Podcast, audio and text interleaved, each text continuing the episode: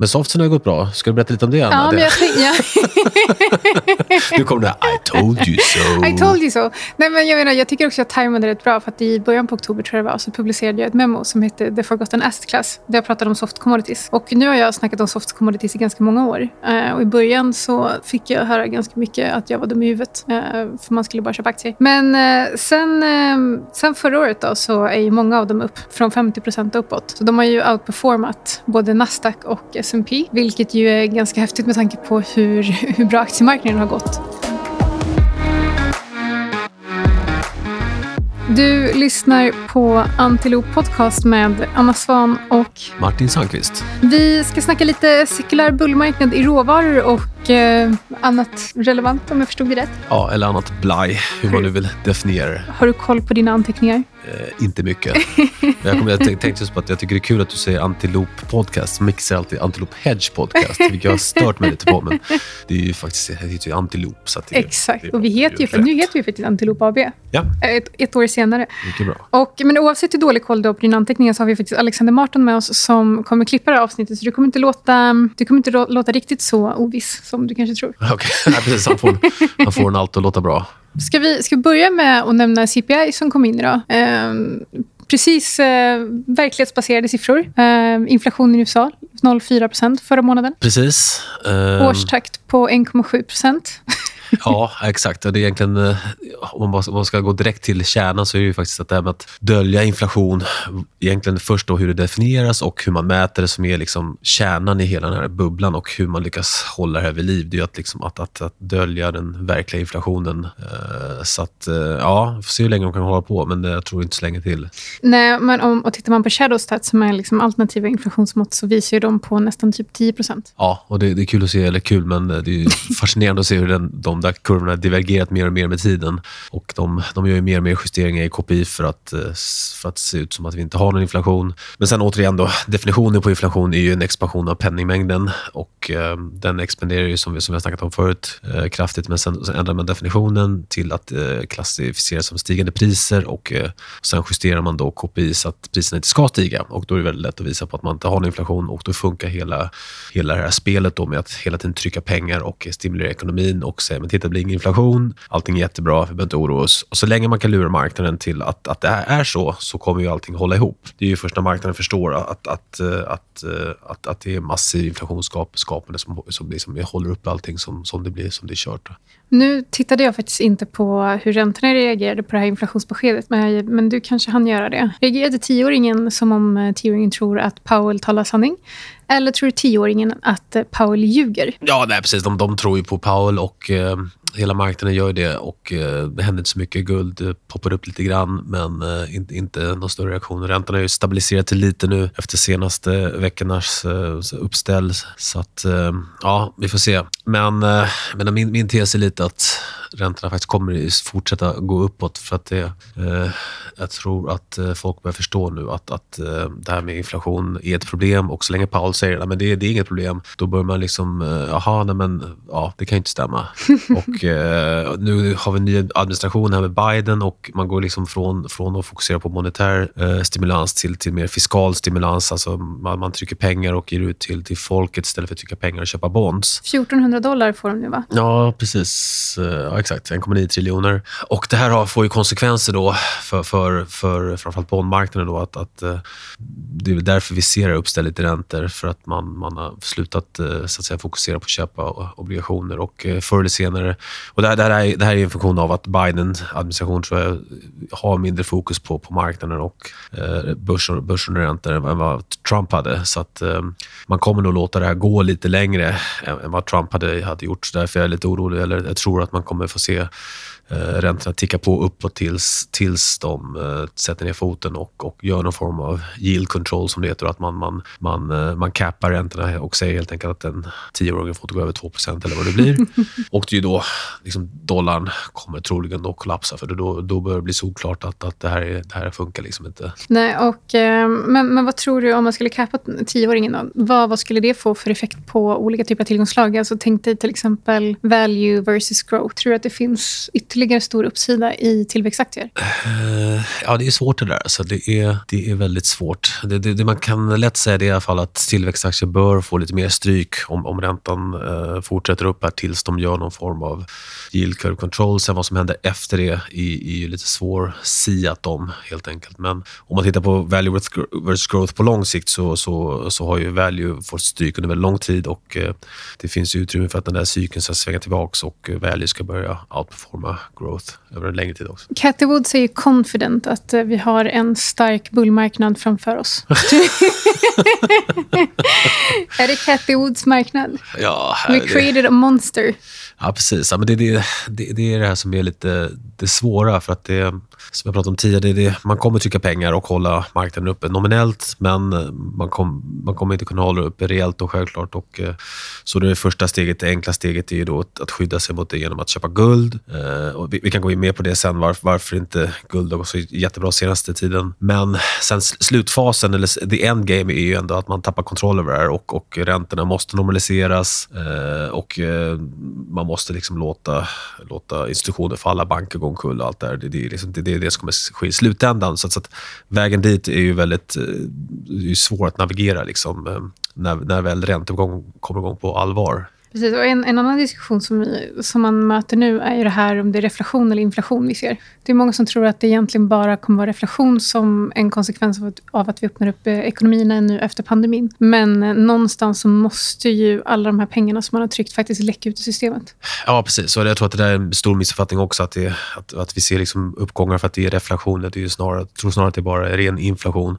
Och Det är bara att titta på, på oljepriset till exempel. I USA använder man mycket mindre olja nu, även fast folk börjar komma tillbaka tillbaka till jobbet och oljepriset går, går upp ändå. Och det är en funktion av att eh, att, att eh, man har tryckt mycket pengar i samband med att, att, att eh, utbudet också minskar. Folk missar oftast det där att, att liksom i, en pandemi eller i en, sån lockdown så, så minskar ju självklart demand då för att folk håller sig hemma och man använder inte så mycket grejer. Så då, då, då tycker man det borde liksom få en deflationsinverkan. Uh, liksom, och det har det till viss del, men det skapar också inflation för att supply går ner ännu mer. Man slutar producera saker, man slutar producera olja, man slutar liksom, eh, producera allt möjligt och då har man minskad mängd varor också samtidigt så trycker man pengar och så har man massa nya pengar som, som letar sig, eh, ska köpa de här, det här mindre utbudet och det är, det är ju väldigt, väldigt inflationistiskt i längden. Jag tänkte faktiskt att vi skulle prata lite om oljepriset. För, jag menar, förra året såg vi hur priset till och med gick ner på minus. Det var ju ett kontrakt. Liksom. Eh, och sen dess har det stigit till närmare 70 dollar. Hur högt tror du det skulle kunna gå egentligen nu? 70,2. 70,2. Det finns så mycket musik. det är väldigt höga krav på så specifika ja, prediktioner. Martin rättar mig som jag brukar rätta Micke. Om det Micke säger de tryckte 25 procent. De expanderade penningmängden med 25 procent förra året. 24 faktiskt. Ja, det, det, det är, jag tror oljepriset går högre under... under liksom, eh, så som alla råvaror kommer oljepriset gå upp. Liksom, eller, så att, eh, sen hur högt det kommer gå det är svårt att säga, men jag tror det kommer passera förra piken. Det var väl 140-150 lätt. Liksom. Men det, det, det är över längre, längre period. Så, så att, eh, fortfarande men, ganska stor uppsida. Men softsen har gått bra. Ska du berätta lite om det, Anna? Ja, men jag tänkte... Ja. nu kommer det här, I told you so. Told you so. Nej, men jag, menar, jag tycker också att jag tajmade rätt bra. För att I början på oktober tror jag det var, så publicerade jag ett memo som hette The Forgotten Asset Class. Där jag pratade om soft commodities. Och nu har jag snackat om soft commodities i ganska många år. Eh, och I början så fick jag höra ganska mycket att jag var dum i huvudet. Eh, för man skulle bara köpa aktier. Men eh, sen, eh, sen förra året då, så är ju många av dem upp. Från 50 uppåt. Så de har ju outperformat både Nasdaq och S&P. Vilket ju är ganska häftigt med tanke på hur, hur bra aktiemarknaden har gått parallellt med det. Då. Och eh, om oljepriset stiger så finns det också väldigt stor uppsida både i majspriser och i sockerpriser. För 40 och 50 procent av den produktionen går till produktion av biobränsle och etanol. Eh, så om man eh, tror på stigande oljepriser men kanske inte vill investera i olja eller vill investera i olja och annat så är majs och socker bra. Plus, eh, om man ska, man ska fundera lite på det, om, om vi befinner oss eller har gått in i eller håller på att gå in i en cirkulär bullmarknad i råvaror. Så om man pratar om supercykler så kännetecknas det egentligen av kraftigt ökad efterfrågan som gör att producenter inte hinner med att leverera. Och eh, Den här typen av supercykel sträcker sig över flera decennier. Och Det som talar för att vi befinner oss i en cirkulär bullmarknad är att vi har haft, precis som vi pratade om innan, då, jättemycket QE och det har drivit priserna. Eh, vi har hög inflation. Eh, jag menar, matpris, det globala matprisindexet eh, är upp flera procent varje månad. Det blir ganska mycket på årstakt. Men det är inte märkligt just att det är just liksom matråvaror, alltså ägs och soft sånt där, som går upp när man eh, tycker att det borde vara liksom, eh, ja, lite mer metaller och sånt där som drar. Men, eh, Koppar har ju också. Det är ju ja, elbilstraden. Men eh, det är väl bara olja som har slagit de här softsen i, i liksom procentuell utveckling här. Så att, eh, Men det är svårt att, svårt att slå det när oljan gick från minus. Ja, den var, den var väldigt ner, nerpressad.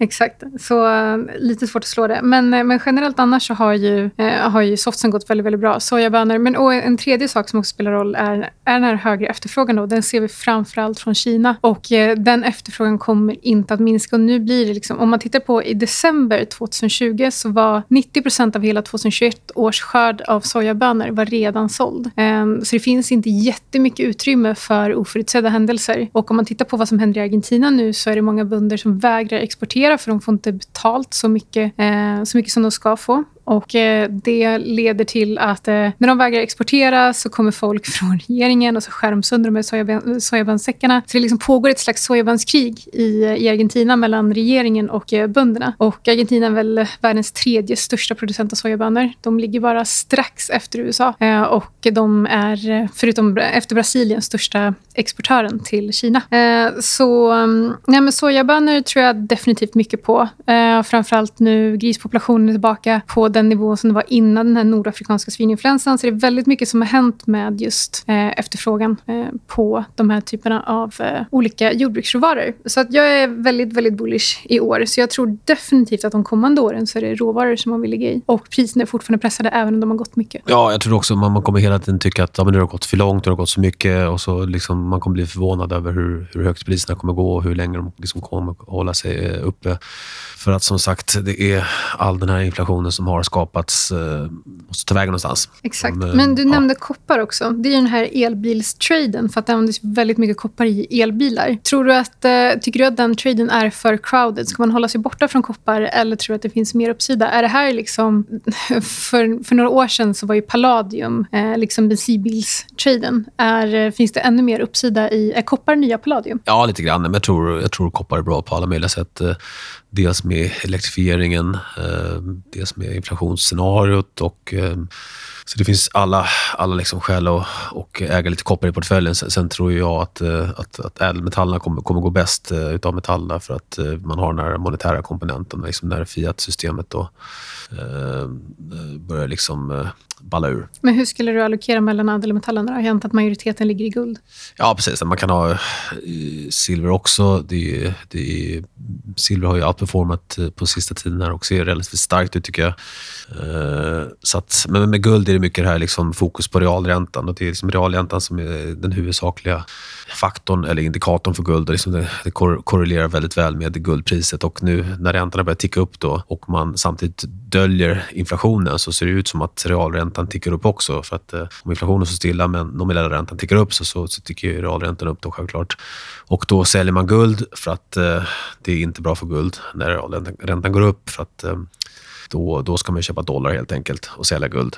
Men det här tror jag är en missuppfattning då för att eh, som, som vi pratade om tidigare så, så, så döljer man mycket av inflationen och, och det, det där kommer synas förr eller senare. Och eh, då kommer man se att vi faktiskt har kraftigt, kraftiga negativa realräntor och faktiskt kanske fallande eh, realräntor även fast de nominella räntorna tickar upp lite. Och ehm, för Nu har vi pratat lite om cyklar, bullmarknad i råvaror. Så ska vi gå över på det andra relevanta, eller på det andra blajet som du hade. Ja, när var det det? Eh, eh, tänkte bara på den senaste jobbrapporten också. att det var, eh, man, man, tycker liksom att ja, men nu börjar alla jobb igen och nu, nu skapas alla de här jobben igen. Men om man tittar på, på vilka som, jobb som skapades så var 70 var, var servitriser och bartender som går tillbaka till. Liksom. uh, och det, ja, Exakt, och många in, andra jobb som har försvunnit har försvunnit för gott. Ja, precis. Och liksom, alltså bytesbalansunderskottet är ju det högsta någonsin. Det var lite, lite ironiskt när, när Trump lämnade, sista, sista månad i, i in office var i januari. Och då, nu fick vi just januari bytesbalansunderskott och det var ju det största någonsin om man tittar på, på goods, då, på varor i USAs världshistoria. Och det är så ironiskt i och med att Trump när han kandiderade sa att, att de skulle liksom vinna på trade. Det var ju hans liksom slogan. We're gonna win on trade. Liksom. We're gonna get so tired of winning. Liksom. You may even get tired of winning and you say please, please, it's too much winning. We can't take it anymore. Det visar sig att det, det, har ju blivit precis tvärtom. Det är det som händer när man, när man trycker pengar och försöker skapa tillväxt genom att, att liksom bara spendera pengar på, på importerade varor. Det, det funkar liksom inte. Man måste, man måste producera. Kina har ju valt en liten annan approach. De har ju valt att inte trycka mer än eh, vad deras BNP växer varje år. Och Det är väldigt medvetet. Så de har också uttalat sagt att det gör ingenting om vi växer lite långsammare för att nu befinner vi oss mitt i en pandemi. Men vi vill också att den kinesiska renminbi ska bli den nya reservvalutan eller få en närmare reservvalutastatus. Eh, Eh, det kommer aldrig vara så uttalat men däremot så ser man om man tittar på centralbankers eh, valutareserver, eh, fördelningen, så växer yuanen jättemycket och dollarn minskar. Eh, och precis som du var inne på förut också att eh, det kommer nog bli tufft för dollarpriset framöver. Så det spelar också väldigt, väldigt stor roll. Liksom, vilken valuta kommer global handel att sätta sig i framöver? Och jag tror att storhetstiden för dollarn, vi har redan passerat början på slutet där. Absolut, nej, men det tror jag också. Och, eh, det kommer kanske bli fler block, liksom, att, att Johannen blir ett block och kanske Europa och sen USA och sådär. Och, eh, och eh, jag menar det, ja, Kina har faktiskt rätt, rätt, rätt höga positiva liksom, realräntor nu och de har stabil valuta och, liksom, och sådär. Så att det, nej, men det, ja, det ser bra ut där. Det är bara den här diktatur, diktaturgrejen som är lite problematisk. Liksom, att man inte, som håller på att stänga ner Hongkong nu, vilket är väldigt tråkigt. De visar sin hand där och det där är ju, som jag pratade om förut, liksom den stora, liksom, den stora eh, konflikten som kommer ske nu framöver mellan öst och väst, mellan USA och Kina. När, när, man, när liksom, eh, ja, kapitalismen, kapitalismen liksom, eh, möter det här stängda samhället. Då. Men, eh, men å ena sidan, det, jag, jag, gillar inte diktaturer, det är inte det jag säger. Men däremot så, så har vi, vi har nämnt det flera gånger på den innan, men det är också enda landet som har liksom en 30-årsplan snarare än fyraårsplan. Och under de här fyra åren så är det bara politiker som kastar skit på varandra och twittrar eh, om vad de ska göra det snarare än, eh, än att faktiskt försöka leda landet framåt. Så på ett sätt så det finns en väldigt tydlig förklaring till varför Kina har blivit så stora som de har blivit och varför de håller på att bli störst. Eh, det hade inte gått om, hade, om man hade bytt eh, parti till exempel var fjärde år som man ser överallt annars. Nej, precis. Det, det är ju ett argument att, eh, att det faktiskt har varit bra att, att ha lite stabilitet liksom, eh, och att inte, vara för, att inte bli för populistiska och eh, sådär. Så att, eh, men nedsidan är att man liksom inte får säga vad man tycker och sådär. Det, det, det är tråkigt. Men eh, vi behöver inte gå in så mycket på politiken. Det här ska vara en ekonomipodd. Exakt, så är det. När inte Mr X är med då. Exakt. Han gillar ju politik. Eh, nej men okej, men vad tror du framöver då? Vad, vad är liksom, hur tycker du att man ska ligga allokerad? De, nu är du inte någon som tittar... Du har inte samma is i magen som jag har. Nej, precis. Jag är, jag är lite mer kortsiktig. Men om man ska liksom... Nej, men det, det är samma råd som förut. Skuld har ju varit... Eh, Eh, haft en tråkig utveckling nu sen piken i augusti. Och, eh, men jag tror, jag tror ändå att, att vi bottnar ur liksom någonstans mellan 1600 och 1700 här och eh, återgår i, i den sekulära bullmarketen. Det, det kan ju vara fel självklart, men all, allt hänger ju på eh, hur tidigt folk börjar liksom förstå det här med inflation. Och det, det, det vet man ju inte.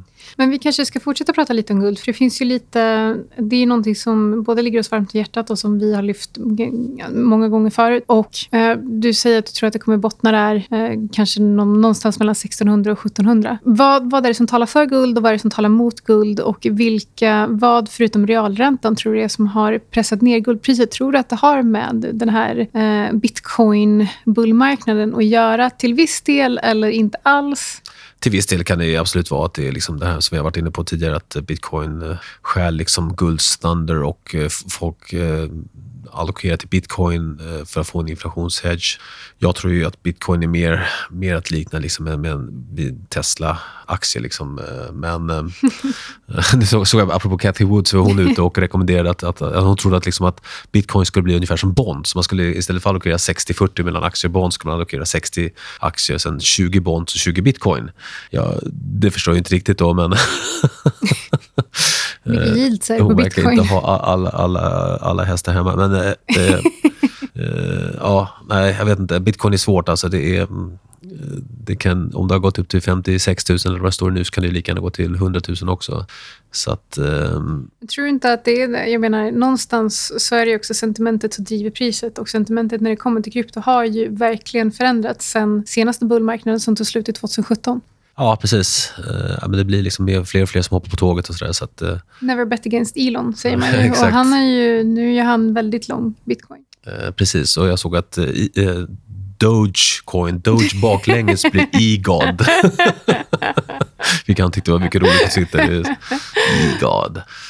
Men eh, ja, nej, jag tror att det, det säkraste är ju guld. Och framförallt guld, guldgruvbolag som hållit, hållit uppe rätt bra ändå. De är ju nere på året här nu, men eh, ser, ju otroligt billiga ut. Och eh, vill jag, ska, det är självklart ingen rekommendation, men eh, de ser ju väldigt attraktiva ut. Personligen tycker jag att om man ska ha en inflationshedge så ska man mixa den mellan guld, softs och, eh, och lite krypto. Ja, vi är olika där. Jag, jag tycker man ska liksom, olja och sånt där. Du, du är lite inte för det då. Men det, man kan, ja, men en jämn, jämn, jämn liksom råvaruportfölj skulle, vara, liksom, skulle jag tycka var det bästa. Men jag har, har ädelmetaller, har, har, softs och grains och eh, lite här basmetaller också och, liksom, och energi. Det är nog den bästa, eh, bästa hedgen. Om du skulle vara tvungen att lägga en, en del i aktier de kommande tre månaderna, hur stor skulle den andelen vara? Om du tänker att resten är fördelat mellan det du precis nämnde. Inte, inte hög, liksom en, någonstans 20-30% kan man ju alltid ha. Det... Så typ Cygnus-allokering då? Ja, precis. Jag, jag, gör allt som du säger, Anna. det brukar jag... faktiskt bli bäst så. Jag tar bara rygg på dig. ja, nej, men är det något mer du, du funderar på, mm, nej, det var, det bara kul att se det med, liksom, med eh, budgetunderskottet nu också. Vi ser liksom hur mycket de, de spenderar liksom 7 triljoner och sånt där per år och uh, skatteintäkterna är väl någonstans runt tre, very roughly. Så att, uh, det, det kommer att eskalera mer och mer och uh, ja, det är ett stort svart hål där helt enkelt. Som, men, men så här är det också att MMT-förespråkare säger att vi kommer ju, även om vi skulle täcka hela budgeten med tryckta pengar, så skulle vi ändå behöva betala skatt, för det är det enda som skulle kunna hålla tillbaka inflationen. Ja, precis. Nu, nu ska, vi, ska vi börja gå in på skjuta, skjuta hål på MNT så får vi hålla på ett par timmar till här. Men, det, men eh, man, ska, man ska veta, liksom det, är, det är också en sån här ränte, räntefråga. För jag såg någonstans alltså att alltså, bara en halv procent upptick i, i, i räntan, det är vad det Navy kostar. Liksom det, det, det är en halv procent i ränta. Så det är liksom, om, om räntan börjar ticka upp här så, så blir det plötsligt liksom eh, väldigt mycket pengar. Och eh, då tillbaka till det här med att man måste köra yield control och, eh, och capa räntan. För det, det, det, det går inte att räntan att stiger liksom till, till någon form av normal nivå. Är det inte lite kul ändå att vi skapade centralbanker för att hålla priser stabila och det enda de har lyckats, lyckats åstadkomma är att de behöver vidta mer och mer och mer åtgärder och eh, fler och fler workarounds för att hålla priserna stabila. Ja, precis. Sen frågan vad är, vad är stabila priser? Då? De tycker att stabila priser har, det har de också ändrat med tiden. Att först var det liksom under 2% som vi har snackat om tidigare. Nu, liksom, nu är 2 ett, ett, ett golv här och eh, stabila priser borde ju tycka man vara noll. Då. Men det, deras argument är att man ska hålla sig så långt ifrån. Liksom, man får inte vara, ens vara i närheten av noll för då är man i risk av att få deflation, vilket är liksom deras stora, stora rädsla. Då. Och det har ju bara att göra med statsskulden. Ja, precis. Så ska vi avsluta med de otroligt positiva Fick in lite centralbanker där ändå. L lite råvaror och lite blaj. Det var ungefär det det blev. råvaror, blaj och centralbanker. Var det någon som förväntade sig någonting annat? Ja. Mycket generiskt avsnitt där. Du har lyssnat på...